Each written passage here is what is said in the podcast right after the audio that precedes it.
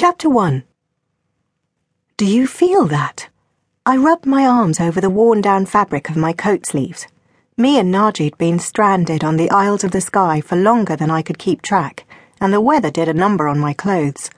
I planned to march down to the Wizard Ernan's house to see about getting some new clothes later today. I feel cold, I said. You're always cold. Naji leaned forward and squinted out at the sea. We were sitting outside the shack the two of us shared, packing pine needles to rethatch the roof. No, this is. something's on the air. Something disruptive. Disruptive? I tossed my bundle of pine needles on the sand. The hell does that mean? Are you still wearing your protection charm? At that, I gave him a withering look and yanked back my coat collar to show him. I ain't never taken it off before, don't know why I'd start now. He didn't answer, which wasn't much of a surprise. He'd been in a mood the last few months. At least, that's what I would guess. I'd stopped keeping track of the days a while back.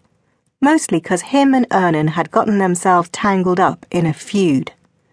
As near as I could tell, it started when Naji was casting one of his blood magic spells. He had a whole mess of them going, some to protect us from the magic of the Isles, and some to keep me hidden from the mists. He'd been casting him the whole time we'd been on the island, ever since he got his strength back. But this particular spell had mingled with one Ernan had going and messed it up. Ever since, the two of them had been at a feud like a pair of noble families in some empire story.